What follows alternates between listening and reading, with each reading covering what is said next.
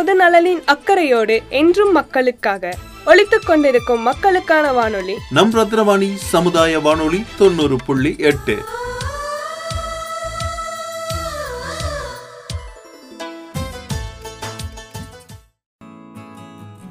அன்பிற்கினிய நேர்கள் அனைவருக்கும் வணக்கம். நான் உங்கள் சிநேகிதன் மகேந்திரன். காகிதங்களில் எழுத்து வடிவமாய் தகவல்களை எழுதி கொண்டு இருந்த காலங்கள் மாறி நவீன வளர்ச்சியில் தட்டச்சு இயந்திரம் கணினி போன்றவை மூலம் எண்ணங்களை எழுத்தாக்கி வருகிறோம்.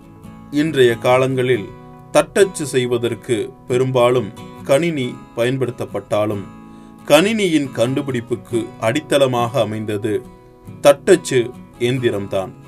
எழுத்துக்களை தட்டச்சு செய்வதற்காக கண்டுபிடிக்கப்பட்ட இயந்திரத்தை தட்டச்சு இயந்திரம் அல்லது தட்டச்சு பொறி என்கிறோம். காகிதத்திற்கு எதிராக மையிடப்பட்டு ரிப்பனை தாக்குவதன் மூலம் காகிதத்தில் வெவ்வேறு ஒற்றை எழுத்துக்களை உருவாக்குகிறது. ஆயிரத்தி எழுநூத்தி பதினாலாம் ஆண்டு இங்கிலாந்தைச் சேர்ந்த கூட்டன்பர்க் வடிவமைத்த அச்சு இயந்திரம்தான் தட்டச்சு இயந்திரம் தட்டச்சு இயந்திரம் கண்டுபிடிக்க மூல காரணமாக அமைந்தது. முதல் வணிக தட்டச்சு இயந்திரம் ஆயிரத்தி எண்ணூத்தி எழுபத்தி நாலாம் ஆண்டு அறிமுகப்படுத்தப்பட்டது. முதல் மற்றும் இரண்டாம் உலக போரின் போது தட்டச்சு பொறியாளர்களாக பெண்கள் அதிகளவில் பணிபுரிய தொடங்கினார்கள்.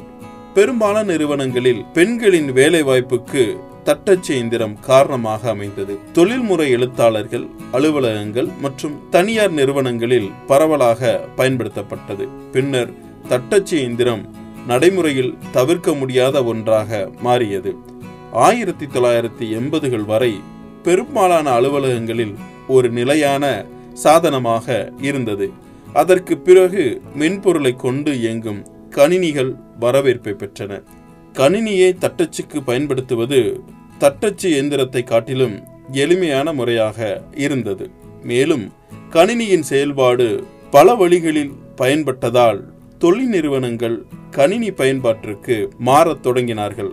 தற்போது செல்போன்கள் மூலம் தட்டச்சு செய்து குறுஞ்செய்திகள் மின்னஞ்சல் போன்ற தகவல்களை இருந்த இடத்திலிருந்தே பரிமாறிக்கொள்கிறோம். இருப்பினும் தட்டச்சு இயந்திரங்களின் பயன்பாடு இருந்து கொண்டுதான் இருக்கின்றன. பல இந்திய நகரங்களில் இவை பெரிதும் பயன்படுத்தப்பட்டு வருகின்றன. இன்றைய காலங்களில் தட்டச்சு பயிற்சி நிலையங்கள் மூலம் பயிற்சி அளிக்கப்பட்டு அதற்கான வேலைவாய்ப்புகளையும் பெற்று வருகின்றன. இது வேகம் துல்லியம் செயல்திறன் போன்றவற்றை உறுதி செய்யும் எழுத்துப்பூர்வ தகவல் தொடர்பு வடிவமாக விளங்குகிறது.